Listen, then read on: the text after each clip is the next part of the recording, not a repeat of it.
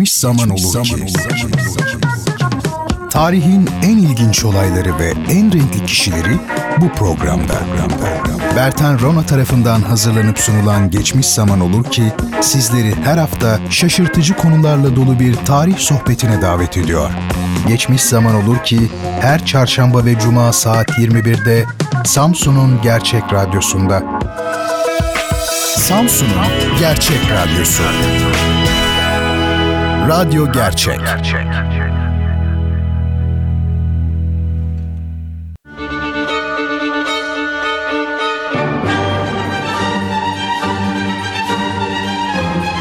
Bertan Rona ile Duyuşlar Müzik, sanat, edebiyat, dil, kültür ve hayat üzerine duymak istediğiniz her şey bu programda. Bertan Rona ile Duyuşlar her cuma 22'de Samsun'un Gerçek Radyosu'nda. Bertan Rona ile Duyuşlar başlıyor.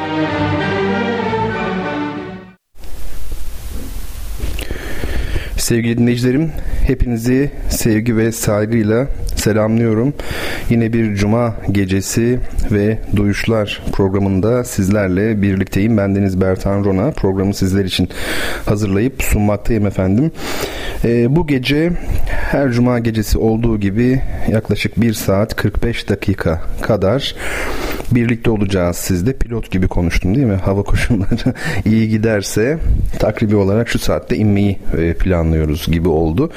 E, evet öyle biraz. E, çünkü sohbet hep uzuyor. Ben makaslamak zorunda kalıyorum. Düzenli olarak dinleyenler bilirler.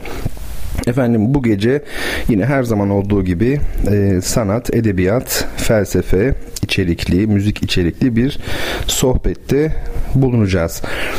E, sizler için hediye kitaplarımız olacak ama ondan önce hep atlıyorum burayı. E, Twitter ve Instagram'da beni bulmanızı, takip etmenizi rica ediyorum. Bertan Rona e, olarak hem Twitter'da hem de Instagram'dayım. Çünkü bu programda ikisini de kullanıyorum. Bazı görseller olabiliyor zaman zaman.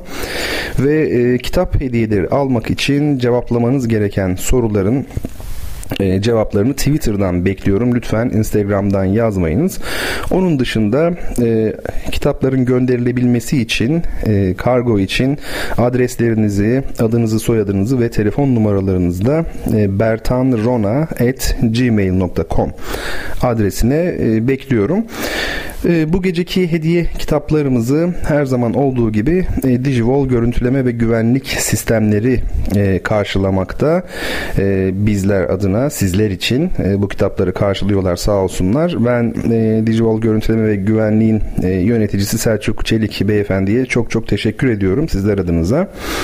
Sizlerin adına. E, çok güzel bir iş yapıyorlar gerçekten. E, bu çünkü kitap hediyesi başka şeyden bence daha e, kıymetli başka hediyelerden. Umarım bu birlikteliğimiz hep e, devam eder ve bambaşka platformlarda da sürer. Nedir bu kitaplar? Orhan Veli Beni bu güzel havalar mahvetti. CD'li bir kitap bu. O bakımdan enteresan olabilir. Gerçi artık YouTube falan var ama e, yine de kitaplıkta bu şekilde bulunması iyi. Ayfer Bartu Candan'ın ve Cenk Özbay'ın derlediği Kültür Denen Şey adlı bir kitabımız var hediye. Antropolojik yaklaşımlar alt başlığı ile. Ya ben böyle bir kitabı almak için takla atarım yani kendi adıma konuşayım Bertan olarak. Ee, yani bu kültür tarihi hakikaten e, hoşuma gidiyor. Ee, Zaher Mazoş'un biliyorsunuz mazoşizme adını veren yazar. Onun Kürklü Venüs adlı kitabı Almanca aslından çevrilmiş. E, tabii aslından çeviri çok önemli e, bırakın koskoca bir kitabı tek bir aforizma bile e, eğer çeviri ise buna dikkat etmek e, gerekiyor. Pek çok örneği var. Bu programda da konuşmuşuzdur. Efendim atladığım kitap var mı bilmiyorum. Şöyle bir kontrol edeyim. Çünkü dört tane kitap olması lazım. Evet Mazoş'u da söyledik. Zamanın kısa tarihi yenilerde kaybettiğimiz Stephen Hawking'in bir kitabı. Efendim bir de bendenize ait Bertan Rona ile Koşuklar şey bu İstanbul Koşukları kitabı biliyorsunuz. Ben bu kitabın tabii hangi dilden çevrildiğini çeviri meselesi var diye bilmiyorum. E, hangi dilde yazıldığını da bilmiyorum. Anlayabilen biri gelsin. Bu kitapları e, kitapçıya gidip ben sizler için alıyorum her ay bir defa toplu halde. Şimdi yıllar önce İstanbul'da bundan 10 yıl kadar önce e, çok sevgili arkadaşım Elçin e, var yapımcı kendisi. E, bana demişti ki ya sana güzel e, bir takım kıyafetler alalım böyle olmuyor bak tamam felsefecisin falan evden çıkmıyorsun ama biraz yani bakmamız lazım sana falan demişti. Birlikte bir mağazaya gittik. Ama mağaza böyle her şey gibi böyle yarı alışveriş merkezi gibi. Neyse Elçincim sağ olsun bana bir şeyler bakıyor falan. Bir ara kafamı çevirdim bir baktım hani böyle ortada böyle suntadan büyük bir şey yapıyorlar ya böyle havuz içerisinde şeyler var böyle kıyafetler falan var. Orada teyzeler birbiriyle yarışıyor. Bir baktım Elçin onların arasında böyle dirsek dirseğe bana kıyafet bakıyor. Ben de hakikaten inanılmaz böyle fedakarane bir şekilde e, kitapçılara e, gidiyorum. E, bunları niye yapıyorum? Tabii hepsi sizin için böyle kolluyorum oradaki insanlara şu kitabı ben almadan o alabilir hemen alayım falan gibi. E, ayrıca kendi kitaplarımı da parayla satın alıyorum. Şaka gibi değil mi? Siz belki de hani nasılsa bende bol kitabın yazarı benim gibi. Ama dünya böyle e, bir dünya değil.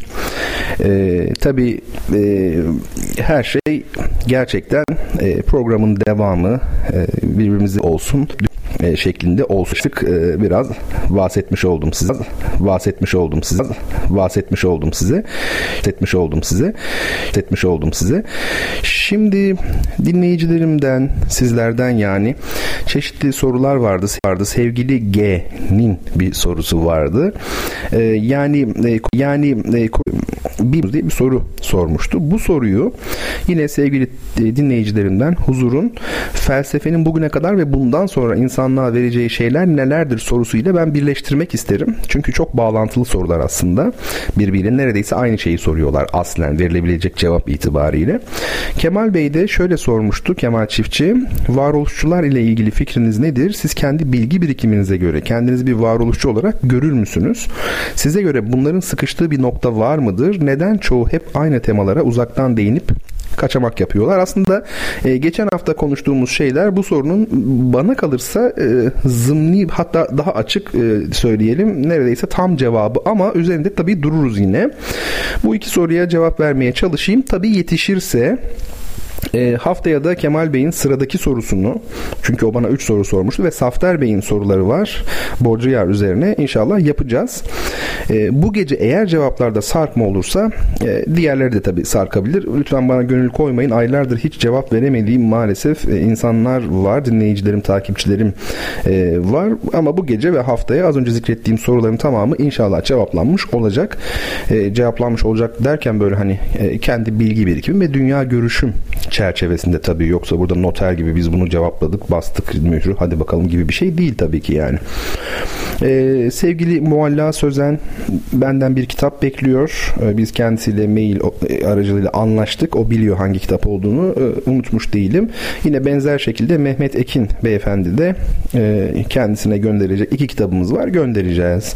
Şimdi geçen haftadan biraz e, Brahms üzerine konuştuk ama çok çok çok yarım kaldı o. Yarımın da altında kaldı. E, şöyle söyleyeyim kısa kısa sadece beyan edeyim e, Brahms'la ilgili Alman müziğinin üç büyük beysinden biri olduğunu konuşmuştuk. Bach, Beethoven ve Brahms demiştik. Yani Brahms'ın besteci olarak büyüklüğü için herhalde bu kadarı kafi. E, Brahms birinci senfonisini 20 yılda tamamlamıştı ve 40 yaşına geldiğinde ancak bir senfonisi oldu. O dönemde bir bestecinin e, 40'ına geldiği halde hala senfonisinin olmaması e, hayal edilebilecek bir şey e, değildi. Ve e, ancak insanlar dinlediklerinde e, bu senfoniyi, birinci senfoniyi e, şaşırdılar ve Beethoven'ın senfonilerinin düzeyinde ve ona benzer bir senfoni olduğunu düşündüklerinden şaka yollu bu Brahms'ın birinci senfonisi olmaktan çok Beethoven'ın 10. senfonisi olmuş dediler. Biliyorsunuz Beethoven en son 9'u yazmıştı. Bu arada 10. senfonisi de ciddi anlamda Türk temaları üzerine kurulu olacaktı. Beethoven'ın maalesef üstadın hayatı Seite e, bunu tamamlayamadan e, sona ermiş oldu. E, Brahms klasikçidir. Her anlamda geçmişe dönük biridir. Gençliğinde bir eserini üstadlara çaldığı zaman e, üstadlar notayı almışlar, incelemişler kendi aralarında. Tabii çok büyük hocalar bunlar. E, çizmişler, kıpkırmızı yapmışlar notayı, partitürü neyse. E, burası şey Beethoven, burası Bach, burası Mozart'a benzemiş filan gibi. En sonunda gözlüklerini artık kaldırıp Brahms'a dönmüşler. Tabii Brahms çok genç. E, ne diyeceksin demişler yani bu benzerliklerle ilgili. Ben zevk sahibiyim demiş Brahms. E, buradan ne anlıyoruz? Tabii ki çok zekice bir cevap ama aynı zamanda e, klasiklere benzemeyi bir problem değil tam tersine e, önemli bir mertebe olarak görüyor. Wagner'e karşıt idi Brahms. Bu çok önemlidir. Bunu bilmenizi isterim hepinizin. Brahms-Wagner karşıtlığı romantik dönemin en büyük karşıtlıklarından biridir. Burada mesele bu insanların ismi değildir. Temsil ettikleri değerlerdir. Biliyorsunuz Burjuvazi 1789'a e, giden süreçte ne dedi? Ben e, feodalitenin e, şu an içermekte olduğu haksızlıkları, insanlar arasındaki ayrımı, e, zulmü, emek sömürüsünü ortadan kaldıracağım. E, yepyeni bir sistem getireceğim ve herkesin doğuştan eşit haklara sahip olduğu bir sistem dedi. Yani bugünkü dünyada hala günümüzde geçerli olan aslında bir takım protokoller e, biliyoruz hepimiz değil mi? Yani insan hakları evrensel beyannamesi, hukukun temel e, prensipleri vesaire bildiğimiz şeyler. Ancak tabi e, tarihte belli bir insan topluluğu, bir sınıf özellikle kendi iktidarını e, yerleştirmek üzere harekete geçtiği zaman mutlaka kendi arzuları ve kendi istekleri sanki bütün insanlığın istekleriymiş gibi bir e, genelleştirme eğiliminde olur. Dolayısıyla Burjuvazi'nin e, istediği bu şeyler ya da vaat ettiği şeyler gerçekte kendi arzularıydı gizli bir şekilde. Bunun böyle olduğu 1789'u izleyen özellikle ilk 50 yılda çok ciddi bir manada anlaşıldı. O 50 yıl çok büyük bir hayal kırıklığı e, dönemidir. Bu hayal kırıklığı e, dönemi sanatta ifadesini romantizm olarak bulmuştur. Duygusallık, bireycilik, içe kapanma tabii pek çok başka faktörle beraber ama asıl faktör her zaman e, sosyoekonomiktir. Yani bunu hep ben söylerim.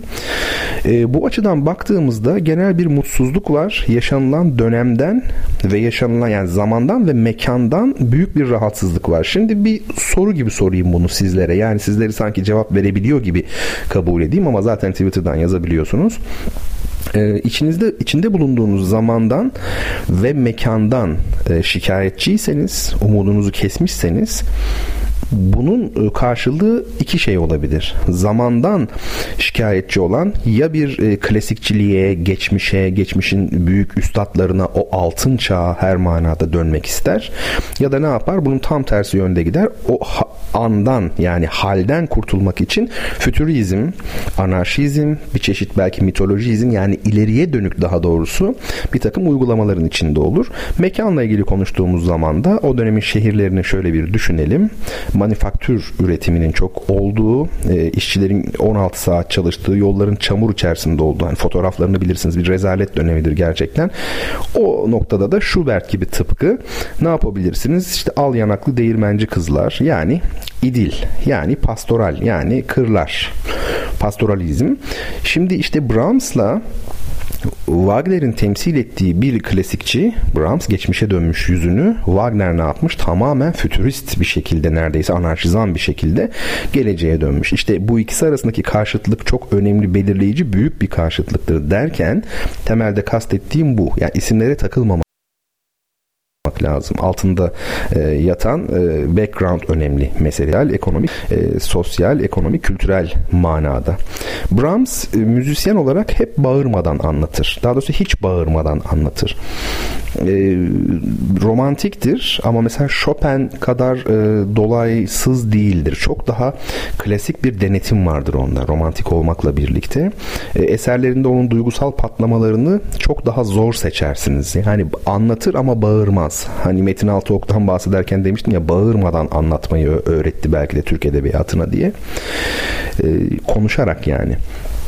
E, öyle değil mi? Yani çığlık başka bir şeydir. İnilti başka bir şeydir. Nara başka bir şeydir. Hepsi sestir ama bunların altında farklı e, bir takım haller bulunuyor. Efendim e, Schumann ile yani Clara Schumann ile ilgili aşkından zaten idim ve biz üç tane intermezzosu vardı Brahms'ın son döneminde yazdığı. Intermezzi çoğulu bunun. Intermezzo tekil. Biz neyi dinlemiştik? Buradan iki numarayı dinlemiştik dinlemiştik efendim. O iki numarada da Emre Şen'in yorumunu dinlemiştik e, geçen hafta içerisinde. Şimdi e, böyle bir giriş yapmış olalım programımıza. Ben artık e, zamanı ekonomik e, kullanmayı öğrenmek durumundayım. Çünkü duyuşlar bundan sonra 1 saat 45 dakikalık e, bir zaman dilimine sabitlenecek. O bakımdan e, ekonomik olalım. Birinci sorumu hemen size sorayım. Bu soru ilk kitabı yani neydi ilk kitabımız? Orhan Veli'nin e, CD'li e, kitabını sahibiyle buluşturacak olan e, soru ve benim kitabım aynı zamanda yani iki, iki kitap değerinde bir soru. Sorum şöyle sevgili dinleyicilerim. Tanrı Pan ile girdiği müzik yarışmasında hakem Midas tarafından mağlup ilan edilen ve buna sinirlenerek Midas'ın kulaklarını eşek kulaklarına çeviren Yunan tanrısı hangisidir? Soru bu. Sizler bu sorunun cevabını şöyle güzelce bir düşünün. Belki de yazdınız an itibariyle bilmiyorum. Ee, ben de bu arada sizlere ilk e, müziğimi dinleteyim. Ama bu, bu müziği e, şöyle can kulağı derler ya eskilerin tabiriyle. Hiç unutmuyorum şimdi aklıma geldi. Bizim evde çok kitap vardı. Babamın çok fazla kitabı vardı. Ee, orada bir tane de Andersen'den masallar vardı. Ee, babamın e, Afyon'da e, herhalde mesleğe başladığı ilk yıllarda satın aldığı bir kitap öyle hatırlıyorum. Şu an o kitap bendedir. Durur içeride. Zaman zaman ondan masal da okudum size. Küçüktüm, çok küçüktüm. E, bu kitabı acaba anlayabilir miyim? Yani bana buradan masal okunabilir mi diye e, bir abimle beraber bir denemişlerdi. E, ilk masal da papatya masalıydı. Şöyle başlıyordu. Bu masalı can kulağı ile dinleyin çeviren böyle çevirmiş. Tabi e, küçük çocuk olduğunuz zaman soyutlama yeteneğiniz olmuyor. Yani ağır başlı denildiği zaman başın ağır olduğunu düşünürsünüz çocuk olduğunuzda. O ancak herhalde 9-10 yaşından itibaren gelişen bir yeti. Can kulağı deyince can ve kulak filan tabi e, anlayamamıştım ve e, kitabın henüz bana ağır olduğuna karar verilerek kapağı kapatılıp e, kitaplığa konulmuştu. O geldi şimdi aklıma ilginç. Necdet Levent'in geçen e, aylarda bahsettiğim çok değerli bir bestecimiz İzmirli. Çok sesli müzik yazan bir bestecimiz ama Türk müziğini de bilen eski kuşaktan biri. E, maalesef e, kaybettik kendisini. Ben henüz hayattayken onun müziklerini programda çalmıştım. Konservatuvar öğrenciliğinde de sık sık gittiğim İzmir'de konakta bir e, mağazası, dükkanı vardı. Müzik dükkanı. E, her gittiğimde oraya uğrar idim. Yani e, benim mezuniyetimden sonra bile İzmir dışına çıktıktan sonra bile hep gittiğimde uğrardım. En sonunda gittim fotoğraflar çektim. İyi ki öyle olmuş çünkü bir ay kadar sonra kaybettik. Artık İzmir'e gittiğimde e, ne yazık ki uğrayamayacağım. Umarım e, dükkan o ismi taşıyarak devam edebilir. Öyle biriyle görüştüğünü söylemişti çünkü bana. Levent Müzik Evi ismini muhafaza ederek ve o şekilde koruyarak e, birine vermek istediğini söylemişti. Umarım öyle olur. Gidip bir bakarım tabii.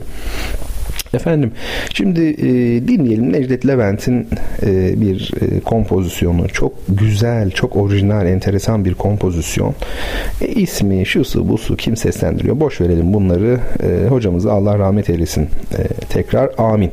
Şimdi e, müzik aramızı veriyoruz. Ardından da kaldığımız yerden enteresan konularla devam edeceğiz.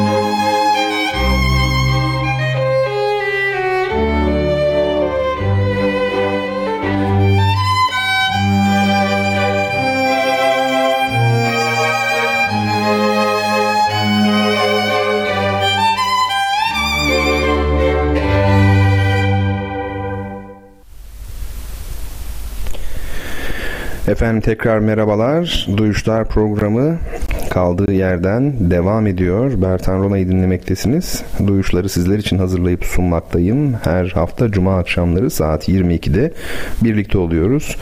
Ve zannediyorum e, güzel zaman e, geçiriyoruz. Bir şey var bu hani keyif diye bir kelime var. Keyif çok ilginç kelimedir. Özellikle tabii bu tüketim kültürünün zevku sefa diyelim hadi o şeyle yani menfi bir konotasyonla söyleyelim. Bunların çok yaygın olduğu günümüzde bu keyif kelimesi o kadar çok duyulur olmuştu ki mesela işte magazin programı herhangi bir şey televizyonda mesela film çekiminde işte şeyler oyuncular nasıl geçiyor? Çok keyifli her şeyden önce falan herkes böyledir yani bu herkes çok mutludur böyle mutlu olmak zorundadır. Ekip olarak çok iyi. Çok keyifli. Keyif, keyif çok keyifli. Ya bir şeyden de keyif alma. Emek ver. Zorlan. De ki ben çok zorlandım falan yani.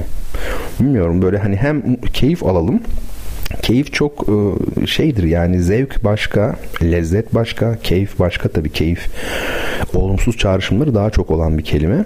Ama dediğim gibi yani her zaman keyif almak durumunda değiliz hayatta. Öyle bir dünya yok. Bu dünya öyle bir yer değil. O bakımdan e, biraz da çaba. Ben duydunuz mu siz? Ben çok duymadım ya. Çok yoruldum. Çok çaba sarf ettim gerçekten. Çok sıkılarak yaptım falan. Yani kıymetli bir şey bu. Evet şimdi ben yine böyle bilmiş bilmiş ahkam kestikten sonra şöyle bir e, cevaplara bakalım. Cevaplar içerisinde çok detaylı olanlar da var. Mesela Onur Bey demiş ki Midas'ın kulaklarını eşek kulaklarını çeviren Yunan tanrısı Apollon demiş. Tabii ki doğru bir cevap. Böyle en uzun cevap oydu. Ee, Hatice Oğuz hanımefendi Yunan tanrısı Apollon demiş. Apollon var. Apollo yani İngilizce olarak yazanlar var. İngilizce derken yani o telaffuzla. Onlar o şekilde telaffuz ediyorlar. Diller arasında böyle farklar olur. Ee, aynı kelime üzerinden yani mesela biz Selanik diyoruz. Selanikos diyorlar şeyler Yunanlar değil mi? E, olabilir yani böyle şeyler. Şimdi onu da çok anlamıyorum. Mesela e, Şam Türk Hava Yolları uçaklarında Damaskus tamam anlıyorum uluslararası uçuyorsun filan ama yani Türk e, yolcularına da niye Damaskus yazıyoruz yani Şam Şam'dır bizim için. E, doğru cevabı veren e, Burcu Ece Korkmaz ilk olarak veren kendisini tebrik ediyorum e, kitap hediyesini güle güle okumasını daha doğrusu dinlemesini değil mi? Bu şeydi çünkü CD'liydi. E, diliyorum. Hemen devam edelim. Zaman kıymetli. Geçen hafta Nilgün Marmara'dan bahsettik. Çok çok çok ama çok özel bir kalem. Çok özel bir hayat olduğunu biliyoruz hepimiz.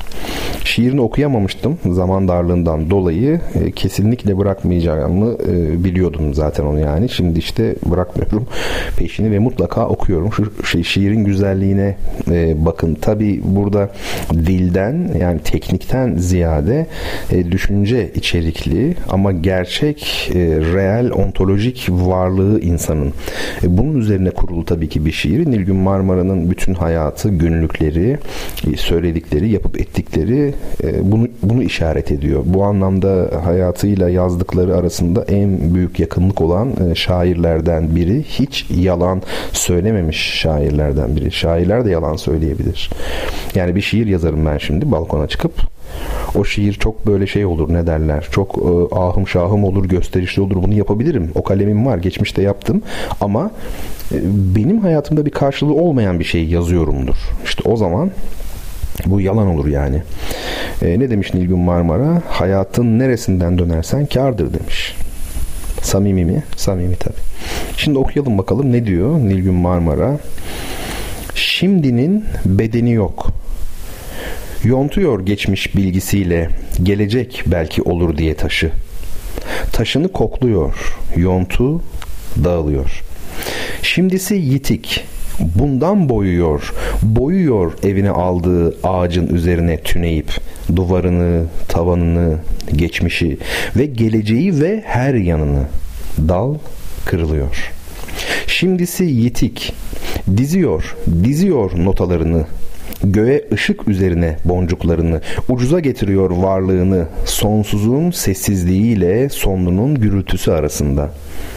O bitirince kıyısında gezindiği yol çöküyor. Şimdisi yitik, bundan yazıyor. Yazıyor enine boyuna içini ve dışını ve yeri ve göğü ve suyu. Bindiği kadırga o inince batıyor. E, bu tabi an üzerine yani hmm, kişisel şizofreni diyelim ama bu hastalık manasında değil. Bu tabirleri kullanmayı sevmiyorum. Geçmişte kullandım. Hata ettiğimi biliyorum. O yüzden de pişmanım. Yani şöyle biz bazen e, belli edebi, felsefi e, durumları ifade etmek için işte kitlesel toplumsal şizofreni diyebiliriz. Kültür tarihindeki herhangi bir şey ama bu bir hastalık ve bu hastalıktan çok acılar çeken insanlar var. Ben e, saygısızlık olacağını düşündüğüm için artık hiçbir şekilde bu benzetmeyi yapmıyorum. Bazen de çok sıkışıyorsunuz. Yani şunu demek istiyorum burada. Şimdiden bahsetmek, andan bahsetmek belli ruh durumlarına işarettir. Bilinç yarılmasına öyle söyleyeyim işarettir.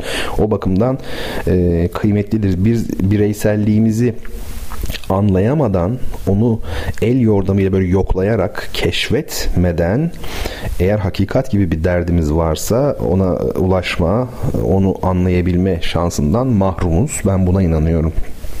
Şimdi e, felsefe e, konularına devam edelim. Bu Yunan felsefesinde öyle değil mi?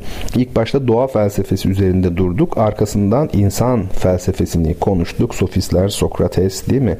E, Sokratesçi okullar, başkaları, e, kinikler vesaire e, ve sistematik felsefeye çok renkli, işin böyle hakikaten parlak kısmına gelmiş olduk. Sistematik felsefe temelde Platon ile Aristoteles te ifadesini bulmuş olan ciddi bir bireşim aslında. Sentez kelimesini burada kullanabiliriz çünkü açıklamıştım doğa felsefesi ile insan felsefesi bazı bakımlardan çok bir biçimde birbiriyle e, kontrast yapıda olan yani daha doğrusu tez ve antitez e, sıfatlarını taşıyabilecek olan birbirlerine karşı taşıyabilecek olan e, anlayışlardı dönemlerde. O bakımdan sistematik felsefe e, gerçekten sentetik bir e, yöne sahiptir, yönü olan bir felsefedir. Ee, bir kere her şeyden evvel Platon'la Aristoteles kendi içlerinde kapalı bilim sistemleri kurmayı başarmış isimler. Oysa biz önceki düşünürlerde bunu görmüyoruz. Daha dağınık bir yapı var. Yani kapalı bir sistemle karşı karşıya olduğumuzu hissedemiyoruz genel olarak. Bu önemli. E, ardından şunu söyleyebiliriz. Zaten Yunan felsefesi Aristo ile birlikte gelişiminin son sınırına e, dayanmıştır. Yani son noktasıdır e, bu. Ondan sonra tek tek bilimler bağımsızlıklarını kazanacaklardır. Şimdi size çok önemli bir şey söyleyeyim. E, o döneme kadar, Aristoteles'e kadar felsefe ile bilim bir aynı ya da en azından aynı çatı altında yapılan bir etkinlikti. Bunun nedenleri var. Çok uzun olduğu için açmayacağım. Ama Aristoteles'ten sonra bilim ve felsefe e, özellikle tek tek bilimler bağımsızlıklarını e, kazandılar felsefeden. E, bu göreli bir şekilde oldu. Bir anda değil. Hadi bakalım Aristoteles dönemi bitti. Biz ayrıldık gibi değil de bir süreç içerisinde tabii. Ancak modern dönemde biz bilim ve felsefenin ciddi manada tekrar iç içe olduğunu görüyoruz. Yani felsefe olmadan bilim yapmak e, pek mümkün değil. E, felsefe biraz bilimleşti belki. E, bilim de e, felsefenin koltuk değneklerine ciddi anlamda ihtiyaç duyuyor. Yani birlikteydik, ayrıldık, tekrar birlikteyiz. Bir çift gibi düşünelim. Ee, şimdi Platon üzerinde duralım öncelikle tabii. Daha sonra da Aristoteles. Platon Atinalı ailesi de soylu bir aile. Zaten kendisi de çok çok çok çok iyi eğitim e, görmüş. Yaşadığı dönem de e, Atina'nın en parlak dönemi. Atina'nın tarihinin. Tabi edebi üslubu çok kuvvetlidir Platon'un. İyi bir şair aynı zamanda. Bunu biraz da buna borçlu olduğunu söyleyebiliriz. E, Sokrates öldükten sonra yani hocası öldükten sonra Megara'ya gidiyor ama e, orada aradığını bulamayıp Atina'ya dönüyor memleketine. Şimdi e, biliyorsunuz diyalogları vardır e, Platon'un ve devleti vardır ünlü. E, bu diyaloglar e, bir kısmı Sokratik diyaloglar. Bunlara aporetik de deniyor. Neden? Çünkü bu apori dediğimiz kelime açmaz demektir. Apori, açmaz. Aporetik bir açmazla sonuçlanıyor çünkü bu diyaloglar. E, efendim Aslında bu diyaloglarda Platon'a ait olan bir şey var sadece. İçerik tamamen Sokrates. Sokrates'in insanlarla diyaloğu, sohbeti her neyse ve sonda bir açmazla bitmesi. Belki insanları düşünmeye itme amacıyla bu. Başka sebepleri de var. Çok çok kadim. Efendim Platon'a ait olan şey nedir burada? Biçimleri bu e, şeylerin, diyalogların biçimi yani şiirsellikleri Platon'a ait onu söyleyelim. E, biliyorsunuz sofistlerden bahsettik biz. Sofistler, e, Sokrates tabi sofistlerle birleştiği noktalar vardı, ayrıldığı noktalar vardı. Sofistler doğru bilginin imkanını yatsıyorlardı. Sokrates buna şiddetle karşı çıkıyor. E, doğru bilginin imkanını yatsıyan e, sofistler var idi. Şimdi Menon diyaloğunda, Platon'un Menon diyaloğunda bir ruhun ölümsüzlüğü meselesi vardır. Aslında bilginin imkansızlığını yani insan olduğu hakikati tam olarak bilemez. Bu düşünceyi Platon ruhun ölümsüzlüğü fikriyle aşmayı dener. Oldukça akıllıca yani ruh ölümsüzdür. Zaten idealar aleminde vardı. Aslı oradadır. Ona kavuşacaktır. Dolayısıyla e, hakiki bilgi oradadır. E, ruh ölmeyeceğine göre e, efendim gerçek bilgiyi anlama imkanı vardır. Bu tabi aslında biraz e, Pitagorasçı özellikle tabi Orfik e, böyle gizemli efendim e, bir takım okulların e, etkisi, bir takım dinlerin etkisi. Ben din diyorum onların çoğuna genelde. Tabi dinden ayrıldıkları noktalar da var ama bugün düşünüldüğü gibi felsefe akımları olmaktan çok dine daha yakınlar aslında. Onu söyleyelim. E, Platon ne diyor? Doğru bir yaşamanın biricik amacı telos. Telos amaç demek biliyorsunuz iyidir. Zaten o idealar arasında da bir hiyerarşi var. En yüksek idea iyi ideasıdır. iyiliktir. E şimdi şu düşüncedeki parlaklığa bakar mısınız? E, diyor ki Platon ruh dediğimiz şey her şeyi ama her şeyi öbür dünyada e, ve bu dünyada daha önce gördüğünden daha önce görmüş çünkü dolayısıyla bir e, anamnezi yaşar yani hatırlama yaşar. Yani bu dünyada bizim bilişlerimiz var ya bilmelerimiz bunlar hatırlamadır diyor. Hakikatin olduğu öbür tarafta gerçekler var biz oradan hatırlıyoruz diyor. Özümüz orada çünkü diyor e, tabi burada e, Platon felsefesinin bütün olarak iki ana görüşünü biz buluyoruz. Bir tanesi e, insanda doğuştan tasav tasavvurlar var. Yani bu biliyorsunuz John Locke işte var ya meşhur tabula rasa insan zihni doğuştan bomboştur. Materyalistler bunu söyler tabi. Bu dünyadaki efendim bir takım ampirizmle o zihin dolar. Oysa idealizm ne der? Efendim mesela ahlak olsun başka şeyler olsun bunlar insanda münneviçtir, vardır e, der. Dolayısıyla burada insanda doğuştan var olan tasavvurlar vardır diyor Platon. Bu açık bir idealist sav, bir tez. İkincisi doğru sanı ile yani ortodoksa doğru sanı ile bilgi arasındaki farkı ortaya koymuş oluyor. Bilgi de zaten episteme dediğimiz e, şey. Tabi e, bilginin temeli probleminde Platon'da aşırı bir e, kavramcılık var. Yani nominalizm var. Bu orta çağdaki tartışmalar geliyor insanın tabi aklına. Gerçekten e, önemli bir şey bu kavramcılık, atçılık. E, ne demek mesela? Şöyle söyleyeyim. Meyve diyoruz değil mi? Bu örneği belki daha önce vermişimdir. Meyve nedir? Bir isimdir. Siz manavda bana meyve ver dediğinizde ama size ne diyecek? Ne vereyim diyecek. Çünkü meyve diye bir şey gerçekte yok. O bir kavram. Bir ad vermişiz biz e, buna e, realistlerle nominalistlerin orta çağdaki tartışması gibi. Yani gerçekte meyve diye e, bir şey e, yok. Platonsa çok aşırı bir tabi ister istemez kavramcılığa gitmiş oluyor. Hatta Platon'da bu kavramlar karşılık geldikleri nesnelerden daha gerçektirler. Çünkü idealar alemini temel kabul ettiği için kavramı nesnesinden daha önde e, tutuyor Platon. E, bilginin konusu olan bir idealar dünyası var. Bir de doğru sanının konusu olan reel dünya var. Yani burada da doğrular vardır diyor. Ama sanı olarak vardır diyor. Yani doğru bilgi yoktur burada. Doğru sanı vardır. Doğru bilgi nerededir? İdealar alemindedir. İdealar diyor işte birliklidir anlatıyor. Öncesi yoktur, sonrası da yoktur diyor. Bölünmez, değişmez, kendi kendisine eşittir.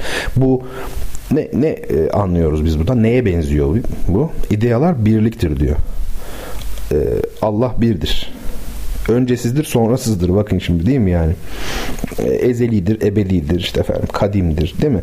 Bölünmez. Buyurun. Samet. Değişmez. Yani bu tabii ki şey de bizim e, kelam ilminde çok vardır uzun uzun. itikadi mezheplerde de çok tartışılan konular tabii bunlar. Kendi kendisine eşittir. Görüyorsunuz aslında gök kubbede e, söylenmedik bir şey yok derler ya biraz onun gibi aslında.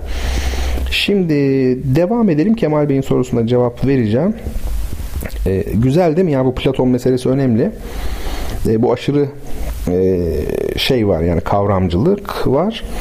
E, Platon'da var olan oluş halinde olmayan dünya ile oluş halinde olup var olmayan ayrımı var. İşte bu var olan daha doğrusu şöyle söyleyeyim size varlık başka şeydir idealizme göre varoluş başka şeydir.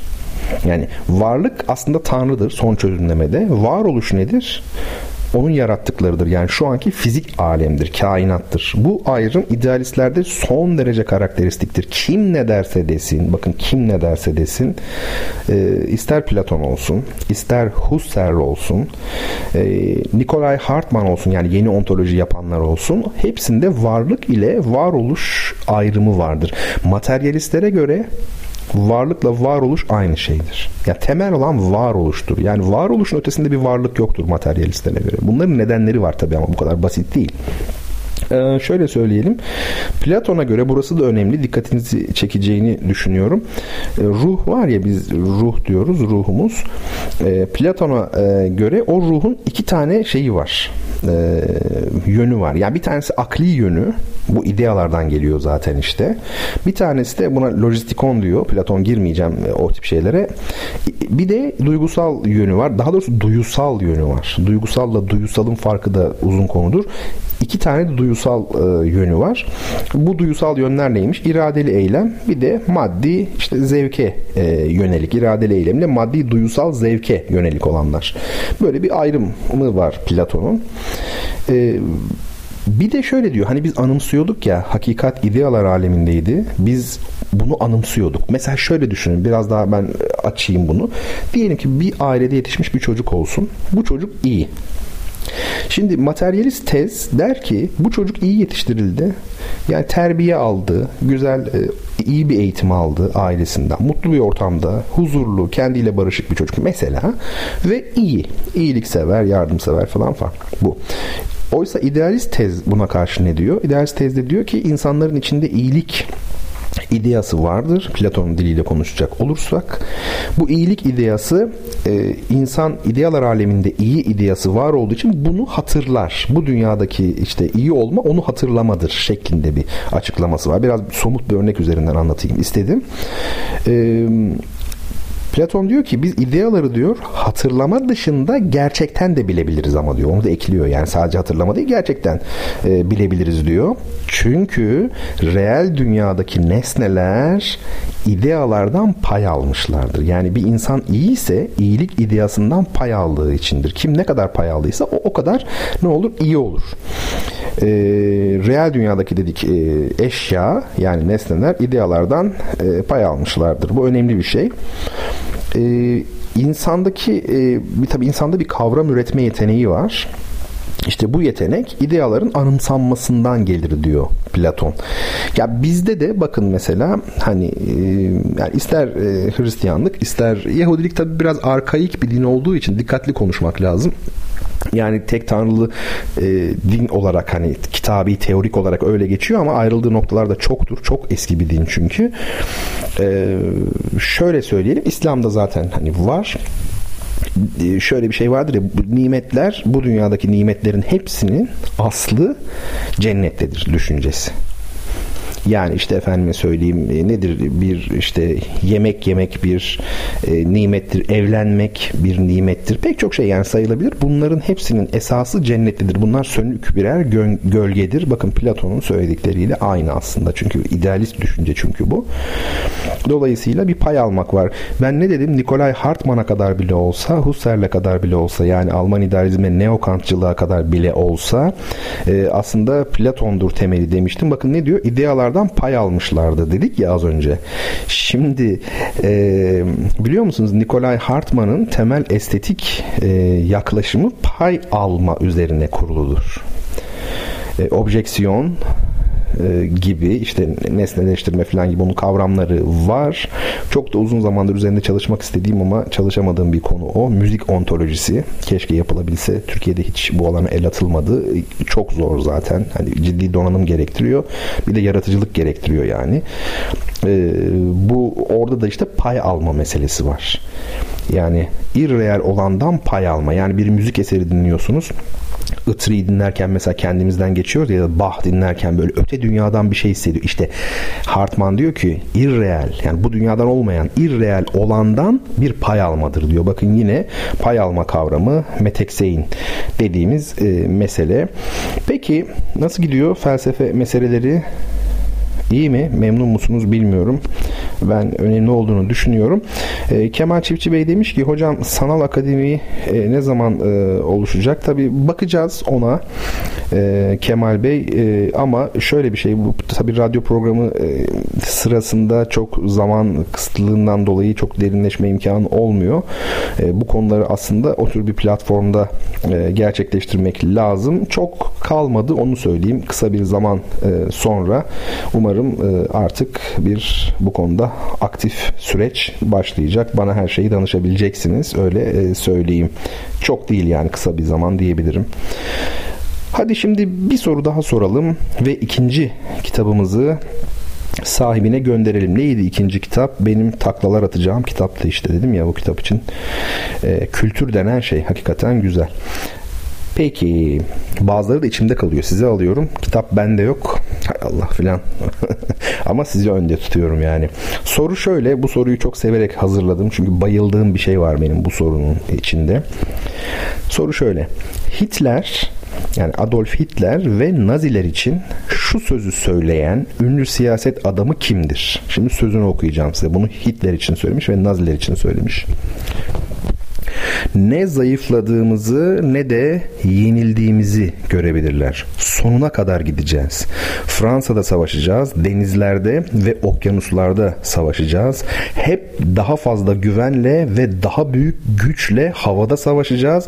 Ne pahasına olursa olsun adamızı savunacağız. Kıyılarda vuruşacağız. Tarlalarda ve sokaklarda çarpışacağız. Bu adamlarla konuşmayacağız. Gördüğümüz her yerde savaşacağız ve asla teslim olmayacağız. Allah Allah soruya bakar mısınız? Yani zaten şunu duyan hemen cepheye gider. Ee, soru böyle. Bu sözü söylemiş olan e, ünlü e, siyaset adamı, devlet adamı kimdir? Zaten 2. Dünya Savaşı deyince akla dört isim gelir öncelikle. Onlardan biri olduğu kesin. Şimdi ben size bir e, mektup okumak istiyorum. Ama olmazsa o mektubu belki haftaya okuruz. Tam olarak emin değilim. O bakımdan mektubu geçelim. Zaman kalırsa bu akşam yoksa yani bu gece yoksa haftaya bakalım. Ee, sorunun cevabını sizden almadan bir müzik arası vereyim ben. Hadi öyle yapalım. Ağır bir e, felsefe şeyi oldu. Geçiti pasajı oldu.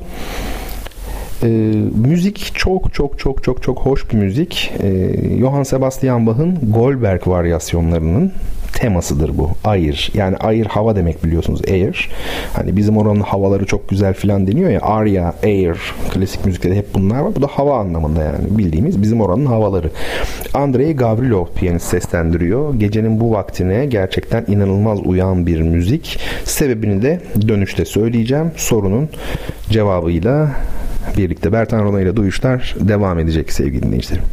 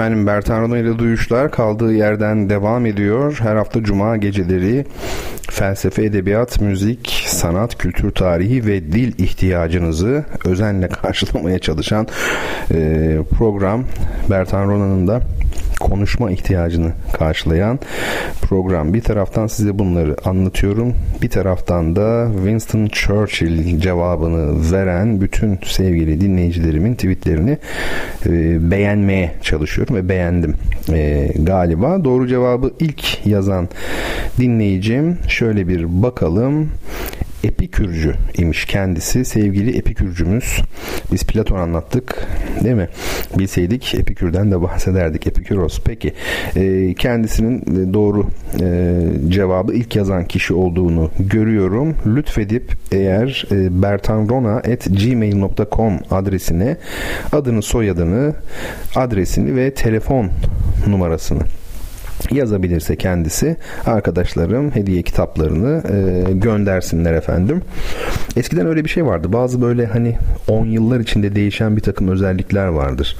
Açık adresinizi yazın mesela açık adres. Şimdi öyle bir şey pek denmiyor galiba değil mi? Adresinizi yazın. Açık adres. Niye o öyle kalıplaşmış mesela değil mi? Bizim yaş grubu kültür fizik diyor. Mesela kültür fizik de pek kalmadı galiba. Biz şeyiz e, eski, eski modeliz artık.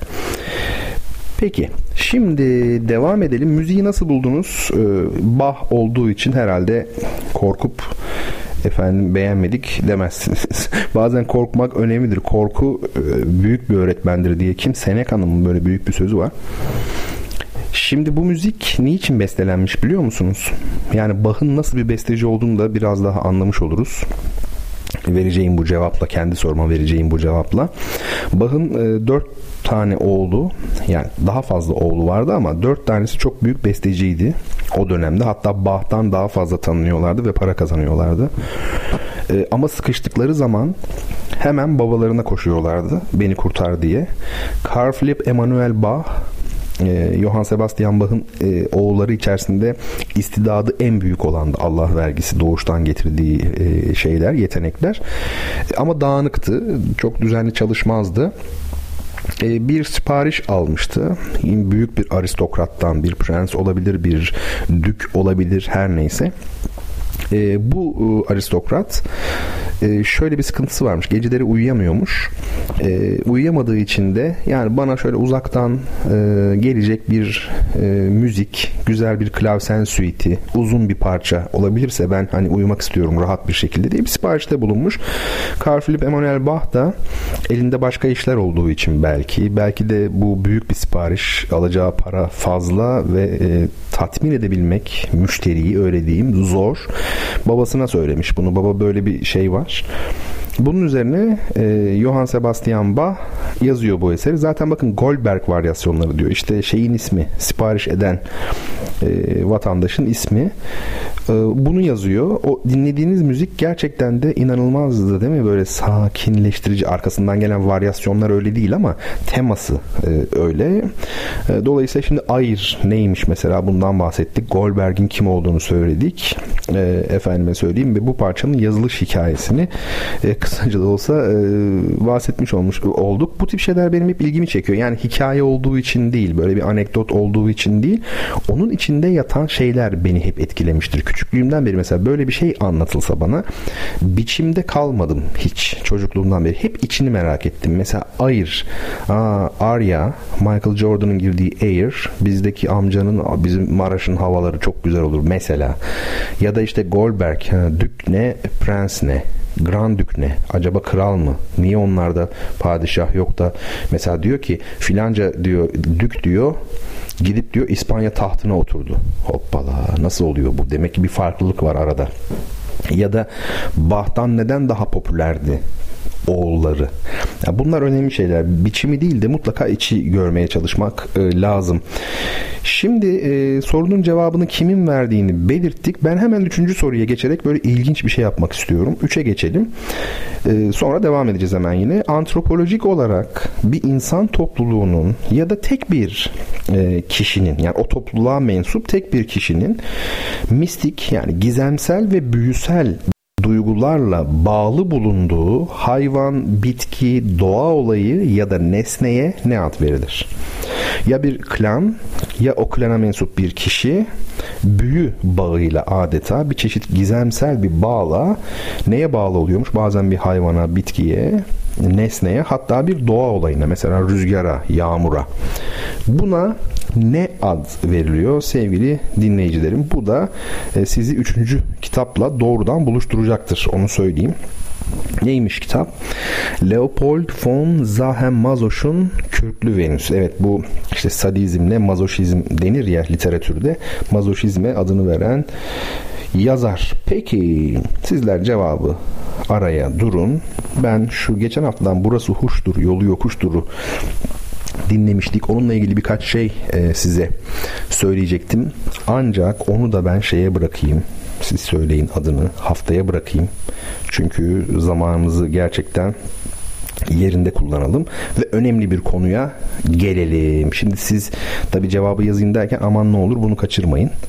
Bu çünkü konu bence cevaptan daha önemli. Zaten Kemal Bey yazdı diyerek önünüzü keseyim hemen. Kemal Çiftçi Bey yazdı. Totem doğru cevap.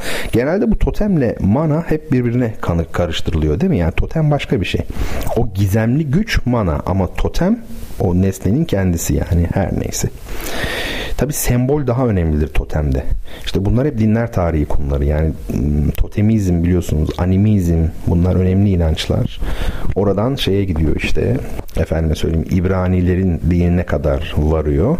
Ne diyor? Ben senin babanın Tevrat'ta geçen ben senin babanın işte Yakup'un, İshak'ın, İbrahim'in neyse onların tanrısıyım. Burada aslında ne var? Şeyin kalıntısı bu.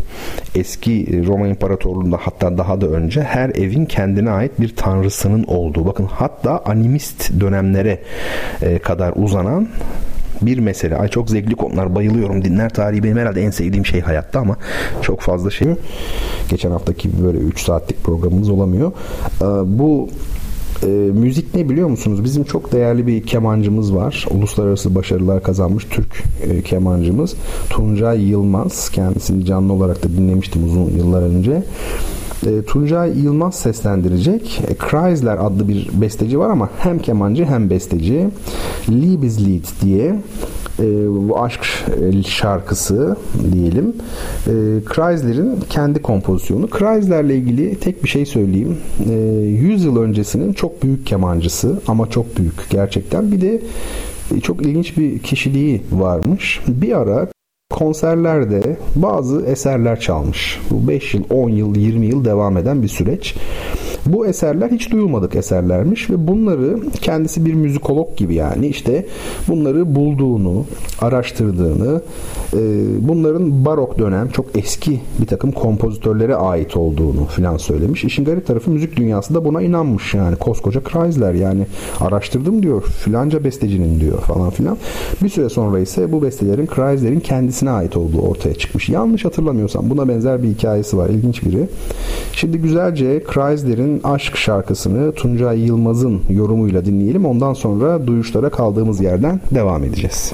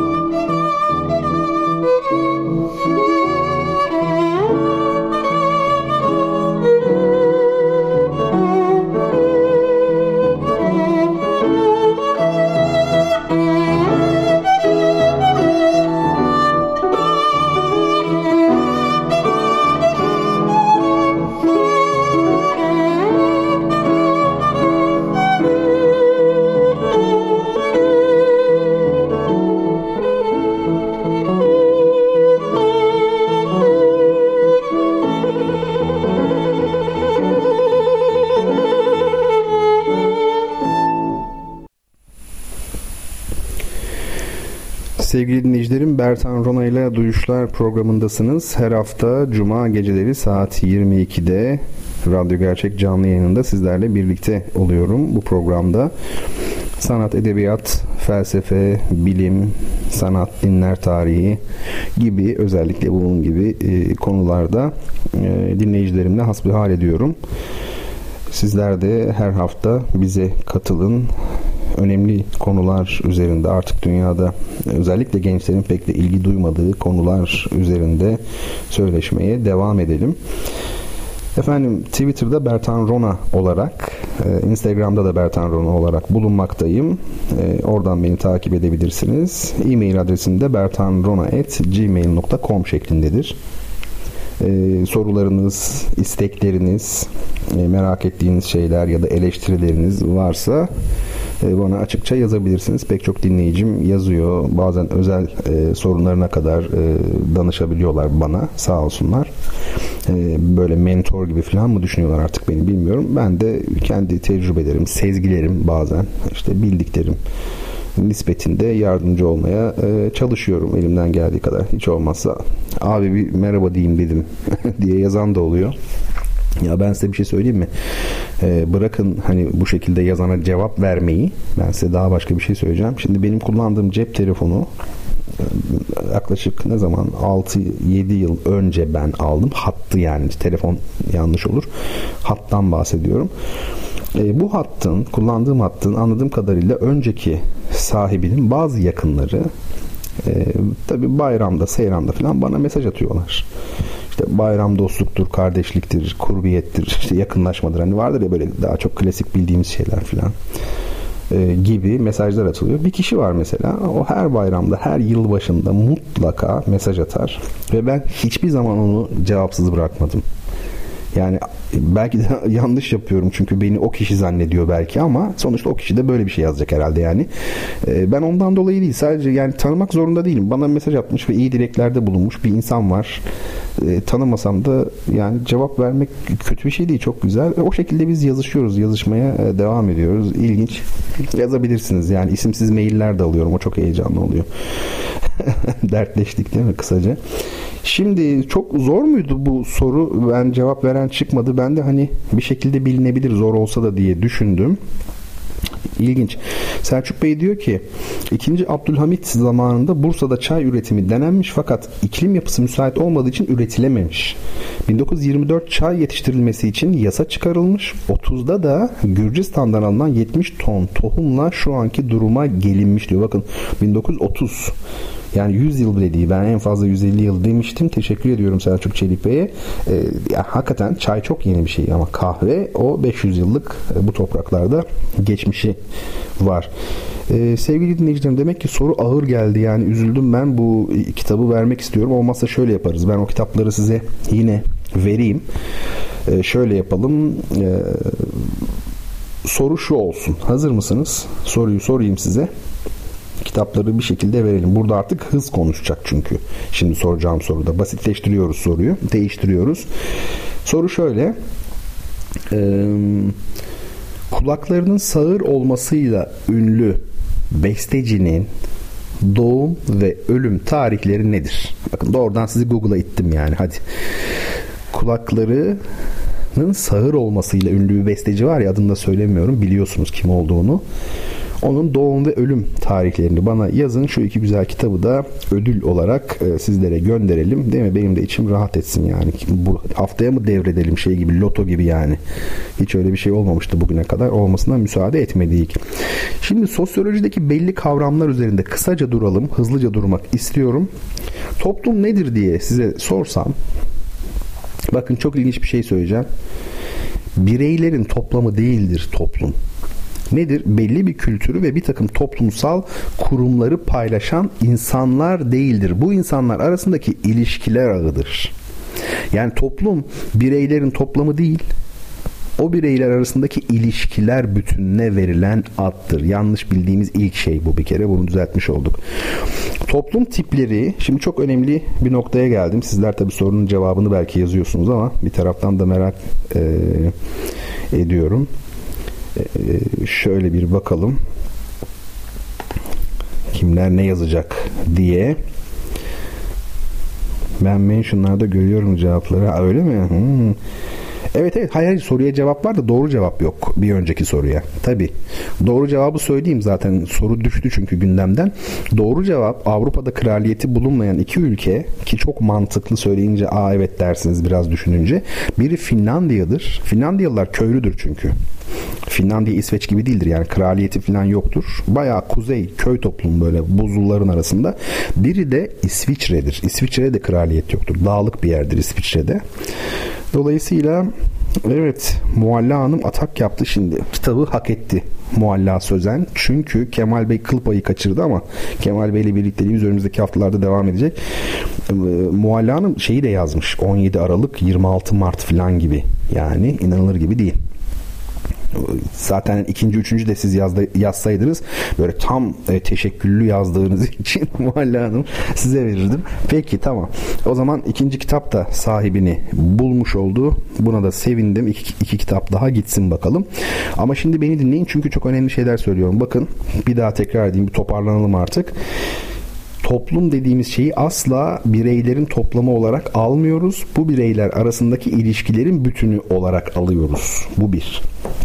İkincisi önemli bir şey söyleyeceğim. Hem de biraz kendimi yani bir e, kendim için bir kanıt bulmuş olacağım. O da şöyle toplumlar kaça ayrılıyor biliyor musun? Sosyoloji, hani sosyolojinin temel kavramlarından bahsediyoruz ya. Biri toplum. Tamam. Onu bir, bir cümleyle anlattık. İki, toplum tipleri. Şimdi toplum tipleri deyince sosyoloji genelde şöyle ayırıyor. E, geleneksel toplumlar ne demek bu? Modernite öncesi toplumlar yani. Ve iki de modern toplumlar. Yani bütün toplumları bu iki, ikiye bu şekilde ayırıyor. Hani ben böyle iki lafımdan biri, iki sözümden biri sanki modernite ve modernizmmiş gibi hissetmeye başlamıştım bir ara kendimi. Kırılma, kırılma, kırılma diyorum ya. Yani 1500'lerde belki yaşanan büyük kırılma. İşte e, Rönesans yani bu bu tarih değişir yani bu aslında belki de 300 400 500 600 yıllık bir süreçtir. Çünkü ekonomik anlamda burjuvazinin e, iktidarı ele geçirmesiyle 1789'da siyasal anlamda ele geçirmesi arasında çok zaman var. Ama e, kabaca Rönesans dönemi dersek işte büyük bir kırılma. Demek ki bakın sosyoloji de böyle tanımlıyormuş. Bu önemli bir şey. Geleneksel toplumları biliyoruz. Nedir onlar? Avcı toplayıcı, avcı ve toplayıcı, işte tarım toplumları, kırsal, geleneksel, feodal toplumlar. Bin yıl sürmüş bir feodalite var dünyada. Modern toplum nedir? Endüstri toplumu. Endüstri çokluk demektir. Yani bir mesela diyelim ki pantolon üretiyorsunuz. Bir milyon tane aynı anda basılıyor ve aynısı oluyor hepsi birbirinin. Kopya kültürü. Bu endüstri. Bu önemli. Tabii günümüzde de artık bu sanayi ya da endüstri toplumu değil, bilgi toplumundan da söz ediliyor. O da başka bir şey. Mesela toplumsal değişme bir başka kavram.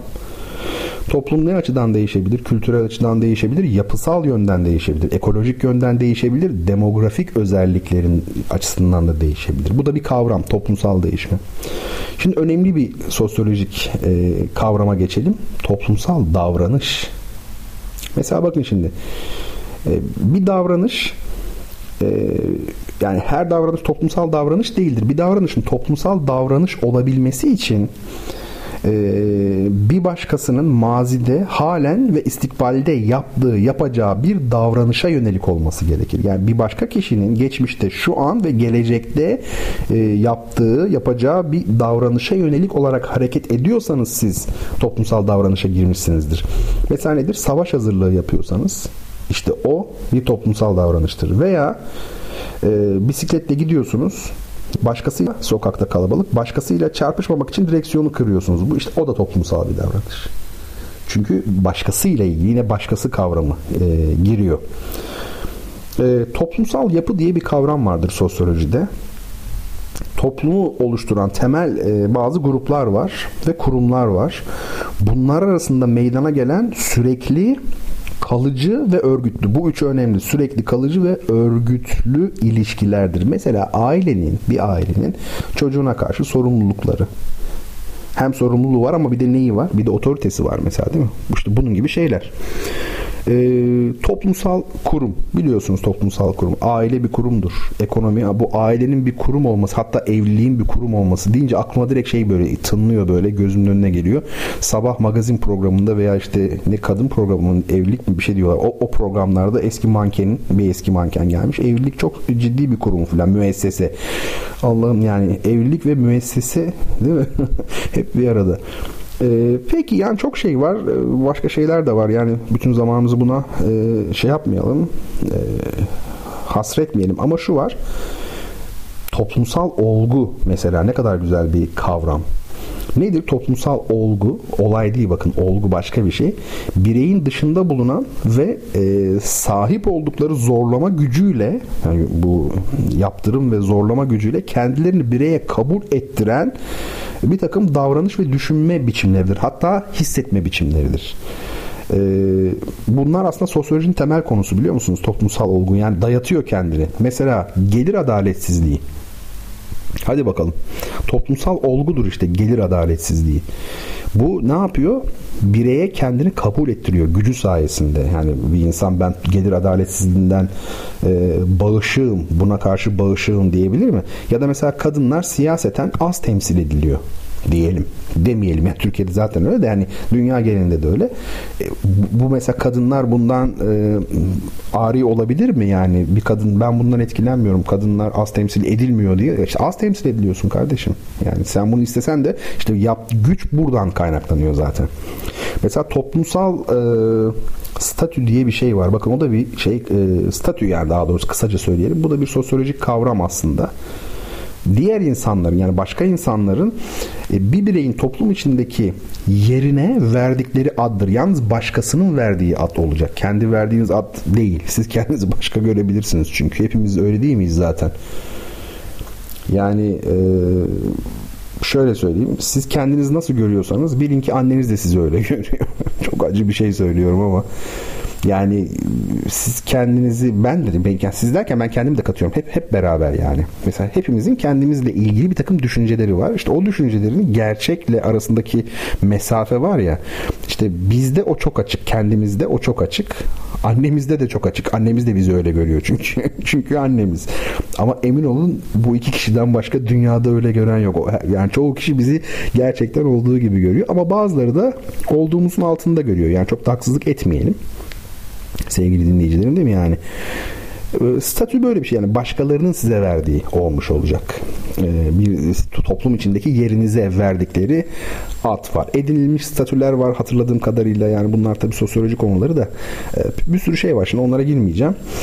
Toplumsal rol, değer, normlar, yaptırımlar, toplumsallaşma, uh var oğlu var yani pek çok e, kavram var. Bunları da yarım yamalak yaptık da şöyle yapalım. Bir kısmından da haftaya bahsedeyim. Çünkü ben bunları satır satır not almıştım böyle başlık halde toplumsal değer, toplumsal rol diye. Hani bunların her birini aç, anlat şeklinde. Çünkü bir taraftan da gözüm saatte e, son bölümde de yapacağımız şeyler var. Ben soruyu sorayım şimdi. Yeni sorumuzu. ikinci kitabımızı da gönderdik Mualla Hanım'a. Soru şöyle üçüncü kitap için. Önce müzikle ilgili bir şey söyleyeyim. Bu birazdan dinleyeceğiniz müzik orkestra şefi Erol Erdinç var. Ee, bizim hem orkestra şefimiz iyi de bir caz piyanisti kendisi. Ben de bir gün hocamla odasında oturuyorduk İzmir Devlet Konservatuarı'nda. Ben dışarı çıkmaya bir şey aldım. Yani dışarı çıktım bir şey almak için. Geri bir döndüm. Baktım Erol Hoca var. Ankara'dan gelmiş. O da Hacettepe'de çünkü hocaydı. Sonra bize biraz çalmıştı piyano başında. Burası Muş'tur, yolu yokuştur var ya. Erol Erdinç kendi CD'sinde solo piyano çaldığı CD'de e, o parçayı yorumlamış. Üzerine çeşitlemeler yazmış. Burası huştur. Hani orijinal huşmuş ya bunun aslı. E, o şekilde almış. Bunu e, söyleyeyim. Sonra detayını konuşuruz. Sorumu da sorayım. Böbrek üstü bezinin kabuk kısmından salgılanan ilaç olarak kullanıldığında bağışıklık sistemini baskılayarak çalışan pek çok hastalığın tedavisinde kullanılabilen ve önemli yan etkilere neden olan ünlü hormonun adı nedir? Müziğimizi dinleyelim, arkasından kaldığımız yerden devam edelim.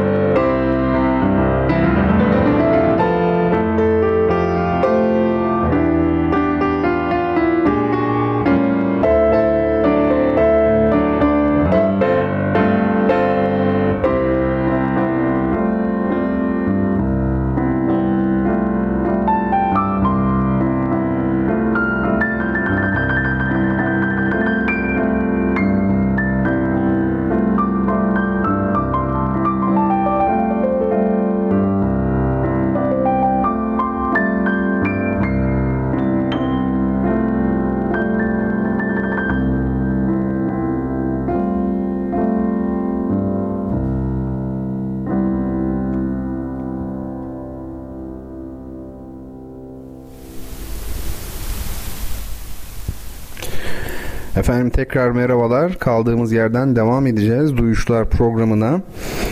Şimdi size bir soru sormuştum ben. Değil mi? Soru nasıldı bir hatırlayalım soruyu. Böbrek üstü bezinin kabuk kısmından salgılanan ilaç olarak kullanıldığında bağışıklık sistemini baskılayarak çalışan pek çok hastalığın tedavisinde kullanılabilen ve önemli yan etkilere neden olan ünlü hormonun adı nedir şeklinde. Soruyu tekrar bilerek okudum aslında biraz da böyle uzun uzun. Çünkü şöyle bir durum var. Kortizon yani sonu nide ile biten bir kelime. Bir de kortizol sonu lüleburgazla biten bir kelime var biliyorsunuz. Şimdi bunlar arasında bir fark var mıdır yok mudur ona göre ilk doğru cevabı kim vermiştir mesele, meselesine gelince ben e, soruyu okudum. Farkındaysanız hormonun adını sormuşum. Ben de şimdi dikkat ediyorum. Yani yapay olarak verilen e, ilacın ismini değil. Eğer e, yapay olarak vücudumuza verilen olsaydı o zaman kortizon olacaktı. Fakat bu doğal bizim vücudumuzun bedenimizin daha doğrusu ürettiği hormon ise ki öyle ben onu soruyorum. O da kortizol sonu L ile bitiyor. Umarım yanlış bilmiyorumdur. Varsa aramızda tababet ilmiyle uğraşan ya da bir biyolog e, o zaman bize doğruyu söyleyebilir ama Hande Nur Batur hanımefendi e, doğru cevabı ilk yazan kişi olduğu için efendim rica ediyorum kendisinden e, Büşra Hanım'dan da aynı şekilde rica ediyorum. E, Mualla Hanım'ın adresi var. Çünkü o çok sık kitap kazanan dinleyicilerimizden biri. Ne güzel yani hiç adres göndermesine gerek olmuyor. E, bertanrona.gmail.com adresine eğer gönderebilirseniz telefon numaranızla birlikte çünkü kargoda sorun olabiliyor efendim. Hemen kitaplarınızı arkadaşlarımız e, gönderirler. Şimdi bu meseleyi de halletmiş olduk. Ee, birkaç konu var aklımda. Sorumuz da var tabii ki yine. O soruyu da ben soracağım size. Ama şu Brahms konusu aklımda kaldı. Ee, onu bir tamamlamak isterim. Bir de zamanımız da bir hayli az kaldı. Brahms'ı hadi e, haftaya mı yapsak yoksa sosyolojiyle ilgili birkaç konu daha mı söylesem acaba diye düşünüyorum şimdiden e, konuştukça.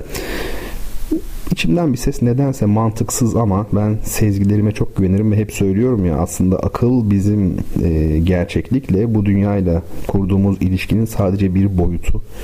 Elbette çok önemli ama e, bir fetiş haline getirmemek gerekiyor. İnsan e, sezgileriyle ve inançlarıyla da insandır. Bu önemli bir şey.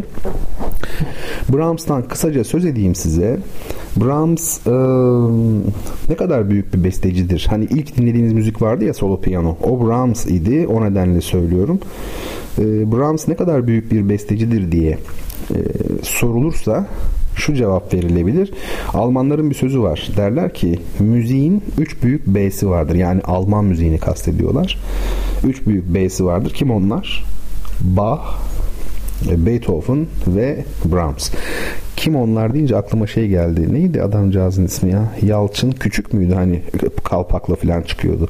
Yalçın Küçük bir gün televizyonda şöyle diyordu. E, reklamlarda sarı saçlı mavi gözlü çocuklar var. Kim bunlar? Nereden geldiler?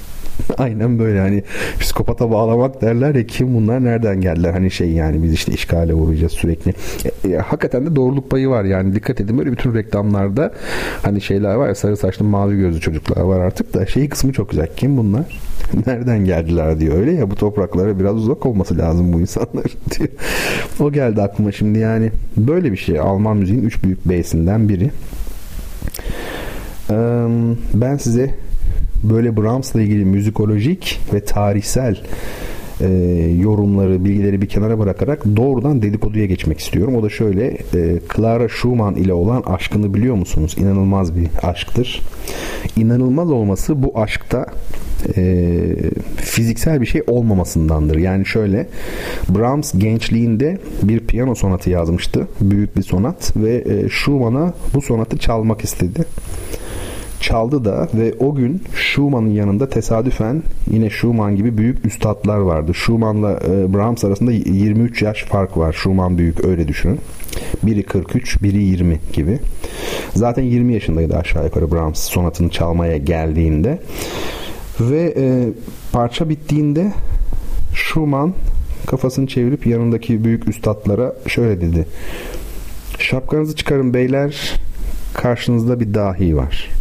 Bu ünlü sözüdür Schumann'ın Brahms'la ilgili söylediği. Yani 20 yaşındaki Brahms'ı görmüş, anlamış yani nasıl bir adam besteci olacağını. Ee, ve çok sık gidip gelmeye başlıyor. Brahms tabii ki Schumann'la bir belki abi kardeş bir hoca öğrenci bilemiyorum ilişkileri de var. Biri biliyorsunuz Hamburgludur Brahms. Schumann ne taraflıdır? Düsseldorf. Yani yakında sayılabilir, uzakta sayılabilir. Clara Schumann ise e, ilginçtir. Brahms'a yakın bir yaşta yani Robert Schumann arasında yaş farkı çok 19 yaş diyebiliyorum.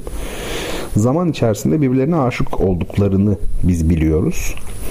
Ve Schumann akıl hastanesinde öldü. Çok ağır bir rahatsızlık geçirdi ve son iki yılında tamamen bir zihinsel karanlık içindeydi ve Clara Schumann ve Robert, e, Brahms, Johannes Brahms birlikte çok defalar ziyarete gittiler. Ve bu insanlar birbirlerine aşıklar ancak Robert Schumann'a duydukları saygıdan dolayı e, biz bu insanların e, arasında bir cinsel birliktelik olmadığını biliyoruz. Bu biliniyor yani şaka yapmıyorum. Müzikolojik e, araştırmalar pek çok kitap yazılmış yani onların hayatı üzerine. Bazen o dönemde biliyorsunuz mektup çok yaygın. Her gün mektup yazılıyor mesela sadece bir saat buna zaman ayrılıyor. Gün gün saat saat kimin ne yaptığını biliyoruz. Bu, bu derece. Bu tabi konuşmuş muyduk hiç? Bir şövalye aşkı diye bir şey var. Orta çağda çok yüceltilen bir kavram bu. Yani bugün de mesela köylerde olsun, doğuda olsun Doğu toplumlarında e, olsun genel olarak vardır ya hani aşıkların beklemesi, kendilerini feda etmesi yani aşırı derecede bir yüceltme, realiteden neredeyse kopuk e, bir yüceltme. E, bu o dönem işte aslında siz bakmayın Orta Çağ 1800'lerde anca bitiyordu ki bazı düşünürler Huizinga mesela Orta Çağ'ın aslında 1800'lerde bittiğini söyler. Mesela Wagner'in Tristan Isolde adlı operasının prelüdünde yani uvertüründe inanılmaz bir gün batımı duygusu vardır. Yani bir şeylerin bitmesi duygusu. Bu 1800'lerde zirvedeydi. Gerçekten de kültürel anlamda Orta Çağ bitiyordu belki de. Yani ekonomik anlamda olmasa bile kendimizi Brahms'la Clara'nın yerine koyalım. Bu kadar aşıksınız, seviyorsunuz. E, ama dediğim gibi bu ilişkiyi hep böyle bir seviyede tutuyorsunuz. Ama birliktesiniz yani geziyorsunuz, konuşuyorsunuz. Ha, bu tabi bugün kimler yapabilir böyle bir şeyi? Sanırım her baba harcı değil e, vesaire vesaire yani uzun uzun uzun konular. Ben şimdi son soruyu sordum mu bu arada? O kadar çok konu var ki önümde şu an notlarım var yani. Bir kısmı yani şöyle söyleyeyim bu notlarla haftaya da bir program yaparız biz yani. Yeni hiçbir şey yazmadan ama ben öyle yapamıyorum çünkü canlı olması lazım. Yaşayan bir şey olması lazım. O gün sokakta yürürken bir şey görmeliyim, size anlatmalıyım falan. Bakmayın yani ben son aylarda böyle sokağa dair bir şey anlatmayıp çok teorik konuşuyorsam bu benim e, yaşamadığımı gösterir yani. Samimi söylüyorum. Yani yaşayabilmeliyim. Bir gözlem yapmalıyım. Onu anlatmalıyım size. Yerine göre bir fıkra olur filan. Program ne kadar şey oldu değil mi? Böyle kurulaşmaya mı başladı? Bana mı öyle geliyor? Bilmiyorum. Aşırı entelektüelite iyi bir şey değil. Ki yani burada da öyle bir entelektüel olacak da bir şeyler anlatmıyoruz yani. O anlamda söylemiyorum da ne bileyim onu da frenliyorum. Çünkü yani o zaman program şey olur. Çok çok çok çok az insana hitap eder. Biraz da e, iyi vakitte geçirmeliyiz yani. Peki Hüseyin Demir, sevgili Hüseyin Demir programımızın ilk günden itibaren e, takipçilerinden, dinleyenlerinden müdavim ne güzel bir kelime değil mi? Devam eden. E, Hüseyin Demir ve bir kitap borcumuz var idi imiş. Ben onu tesadüfen gördüm. Ve o kitap borcunu kendisine e, borcumuzu ödemeyi istiyoruz. Kabul buyurursa bilgisi olsun. İşin şakası tabii bu şekilde söylüyorum ama ben şimdi size hadi gelin dördüncü soruyu da e, sorayım. Çünkü dört dakika zamanımız var. Amerika Birleşik Devletleri ordularına karşı savaşan son Kızılderili kabile şefi. Siyuların Lakota grubundan Hunkpapa kolunun reisi 1860'larda Birleşik Devletler'in batıya doğru yayılmasına karşı mücadele veren biri 25 Haziran 1876 tarihinde 7. Amerikan Süvari Birliği'ni mağlup eden 3500 Kızılderili savaşçının lideri. Kimdir bu tarihsel figür, kişilik? Bu figür kelimesi de Türkçe'de bakın dikkat edin biz şöyle kullanmaya başladık. Bu tarihsel bir figür falan. Yanlış biliyor musunuz? Neden böyle kullanılıyor? İngilizce'de figür kelimesi iki anlama geliyor. Bir figür bildiğimiz ama aynı figür kelimesi kişilik manasına da gelir İngilizce'de. Şahsiyet anlamına da gelir O adamlar tarihsel figür derken tarihsel kişilik diyor, tarihsel şahsiyet diyor. Biz bunu bilmediğimiz için İngilizceden direkt alınca tarihi figür, bu tarihsel figürü diyoruz.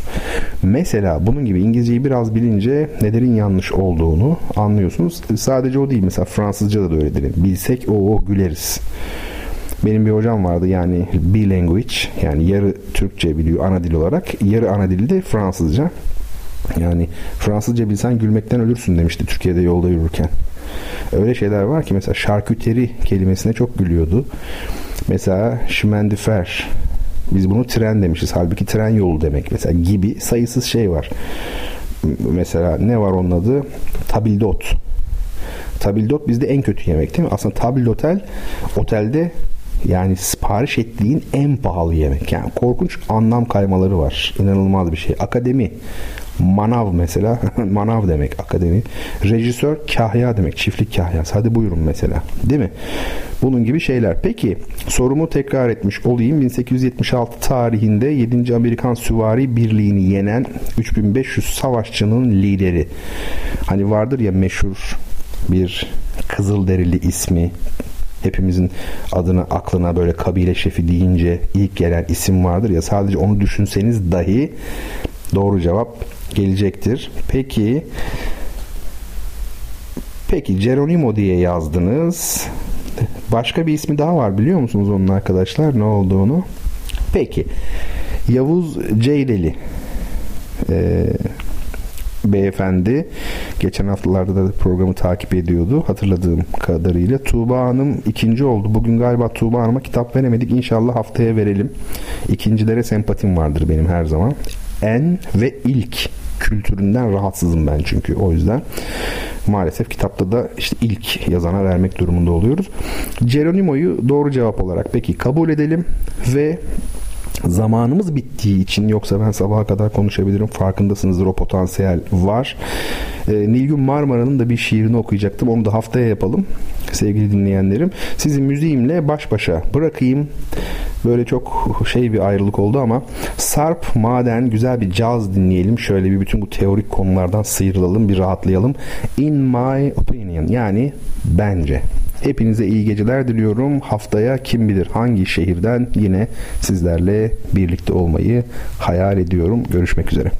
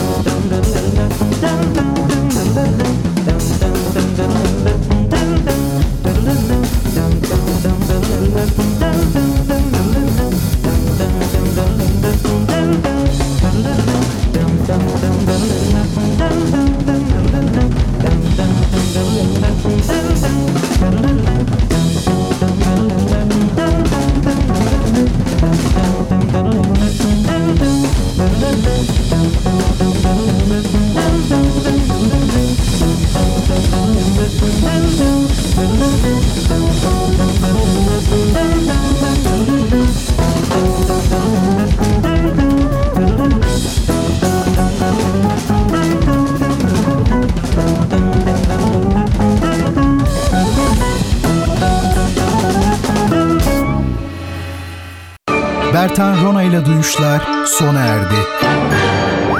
Bu program hakkındaki düşüncelerinizi dinleyen et radyogercek.com adresine mail atarak bize ulaştırabilirsiniz. Dinlemiş olduğunuz programda ürün yerleştirme yapılmıştır. 93.5 Radyo Gerçek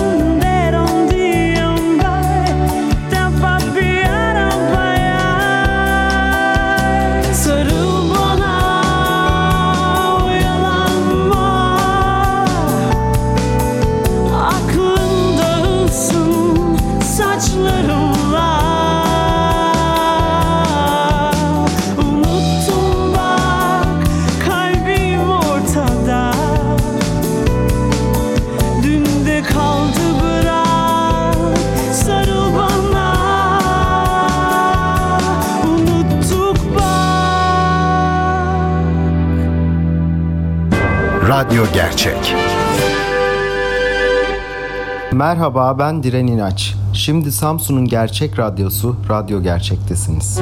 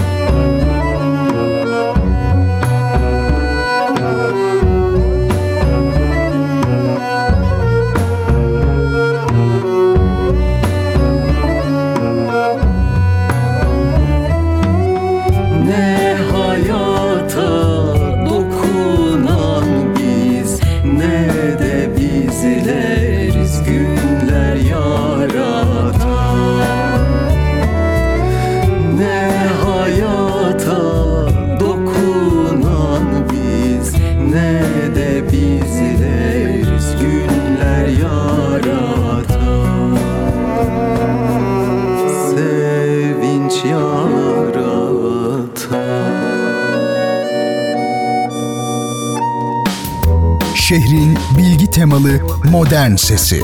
Radyo Gerçek.